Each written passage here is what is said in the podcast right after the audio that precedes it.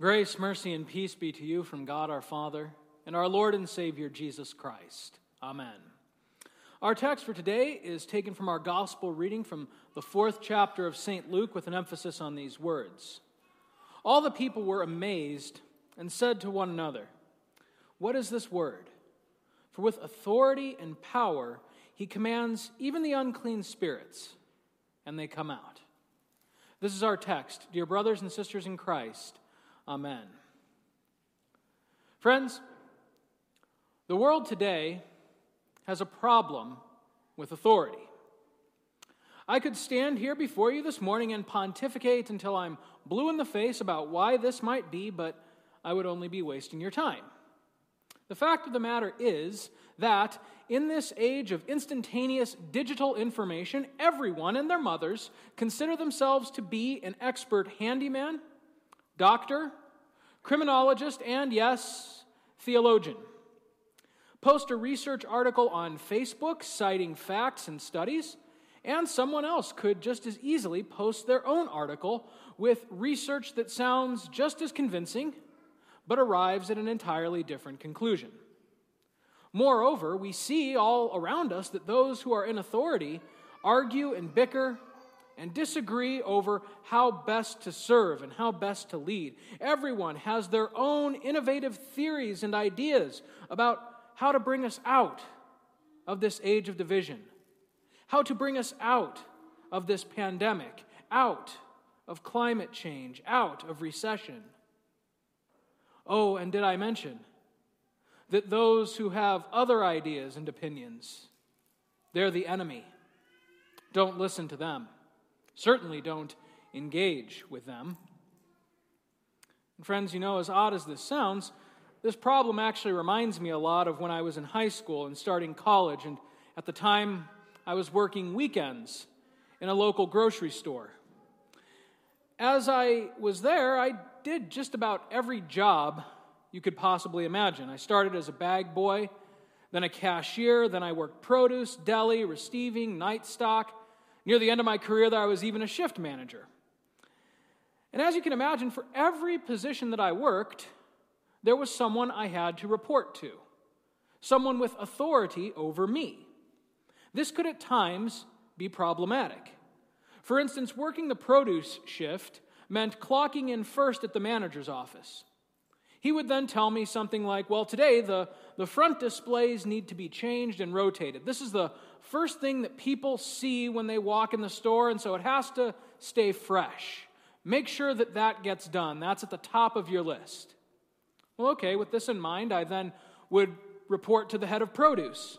But then he would let me know that yesterday's crew failed to rotate the displays and pull the items that were closest to expiration date to the front. And so now he and I had to sweep through the entire department and make sure that everything was in the right order. This, he would tell me, needs to be our first priority.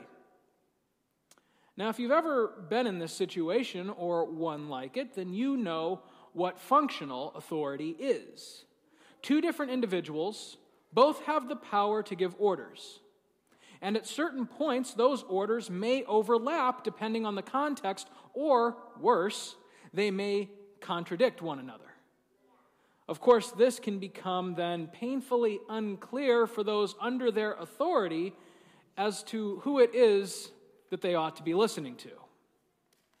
In our gospel reading from Luke chapter 4, we see Jesus beginning his public ministry in Capernaum by teaching and healing and cleansing several individuals. As he does so, the scriptures record for us that they were astonished at his teaching, for his word possessed what? Authority. Well, you may think, what's so unusual about that? Certainly, they've heard a lot of teachers in their lifetimes who had authority or who spoke authoritatively. Except when the Bible refers to Jesus' word possessing authority, there's a, a, nuance there that can be really easy to miss. Recall first off how the prophets and the judges and the kings of Israel's history all had authority over the people whom God appointed them over. We see this with Jeremiah, who, who, though he was a youth, God gave the authority to speak to the nations on his behalf. God granted them power to speak to those whom he called them to serve. Their words, their power, their authority, it all belonged to God, but they became the mouthpiece for his authority. He gave them this power to use on his behalf. However, that's not quite what we see with Jesus. Though, yes, he was doing the will of the Father, his authority was his own, for he was and is true God. He was an authority unto himself and not in the armchair Google, Facebook meme vlogger sense that you and I are so used to today. His words, we see, were performative. That is, when Jesus spoke, things happened. We saw this already two weeks ago when we examined the miracle at the wedding feast in Cana. Jesus gave a command, and then what happened? The water became wine. Today, we see him speak first to an unclean demon who possessed a local man in the synagogue.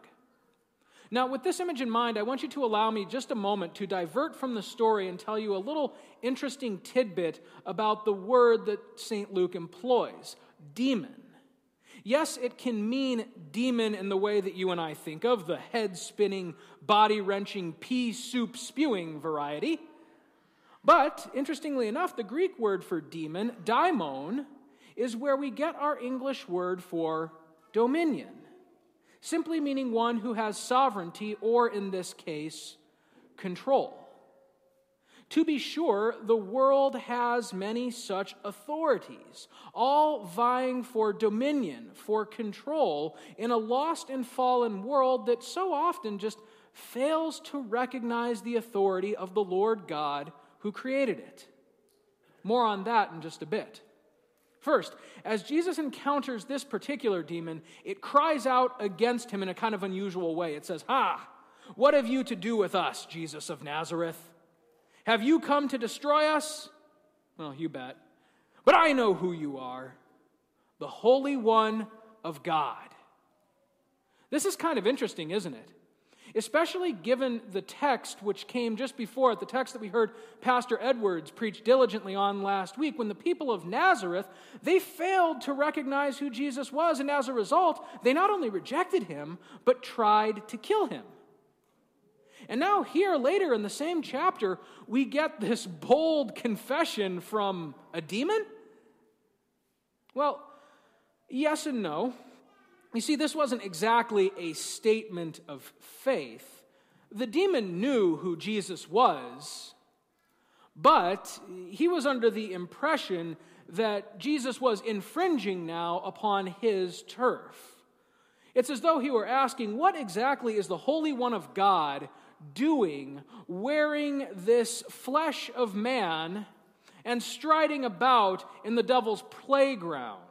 As though he owns the place. What have you to do with us, Jesus of Nazareth? Mind your own business, stick to your domain, and leave me to devour this rabble. But, friends, Jesus would be having none of that.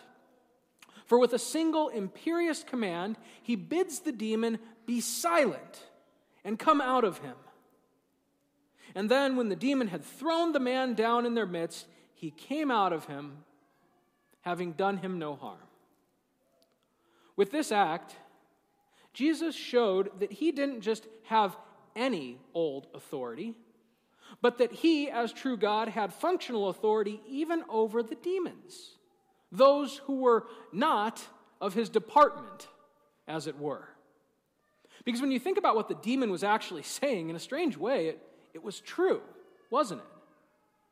Jesus' place was in heaven with angels and archangels, sitting in the light of endless day in the glory of God the Father. But this place, this place that you and I occupy, this is a place of death. This is a place where demons of all kinds, bid sinful man do their bidding, and lead them astray from their Lord and God. And yet, the Bible shows us that even over such forces as these, the Word of God made flesh has the authority to command, to punish, to rebuke, and to drive out. This Jesus, it would seem, in the eyes of the people, was shaping up to be more than just any old prophet. For all of the onlookers were amazed, and they said to one another, What is this word? For with authority and power he commands the unclean spirits, and they come out. Now, from here, we see Jesus continue to exercise his authority, not just over the demons and princes of this world, but also over its meaner things as well. For in the same chapter, he goes on to remove fever and sickness and disability. These things all have no authority in the face of him who created the heavens and the earth, for he came before them. For his command, it supersedes them.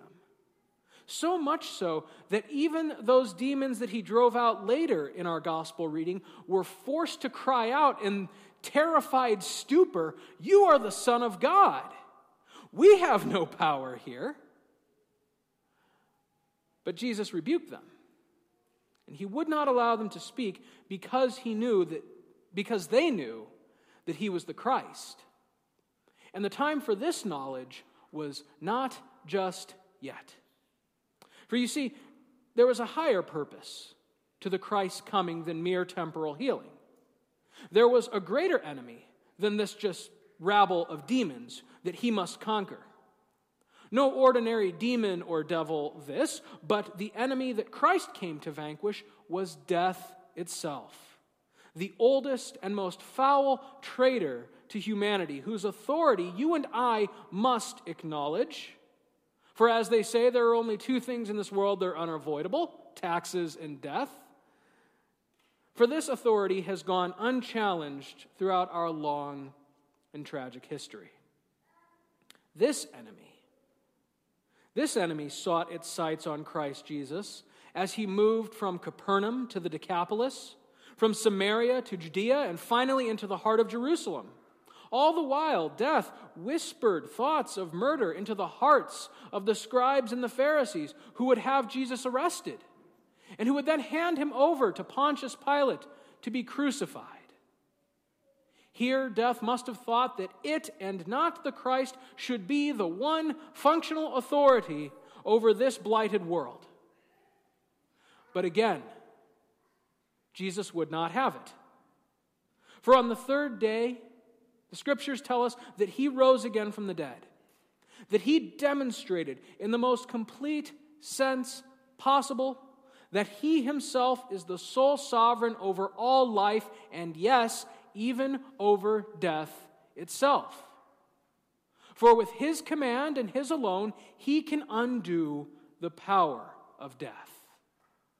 His authority, then, cannot be questioned. And with that authority, what does the Christ do? He conquers the grave not just for himself, but for you and for me, and for all who call upon his name in faith.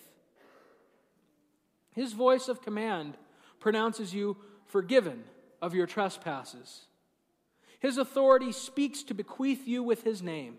It makes you an heir to his kingdom, declares you no longer dead in your trespasses, but alive by virtue of his grace and mercy. And friends, I tell you, there is no authority, no prince, no demon which can say otherwise. And so I invite you to consider this morning, dear brothers and sisters, what authorities do you submit to in this body and life? Certainly, as we pointed out, there are many. There are all kinds. Take your pick teachers and doctors, lawyers, law enforcement, governors, and many voices from that little black box that lives in your living rooms or perhaps in your pockets, all of them clamoring for your attention.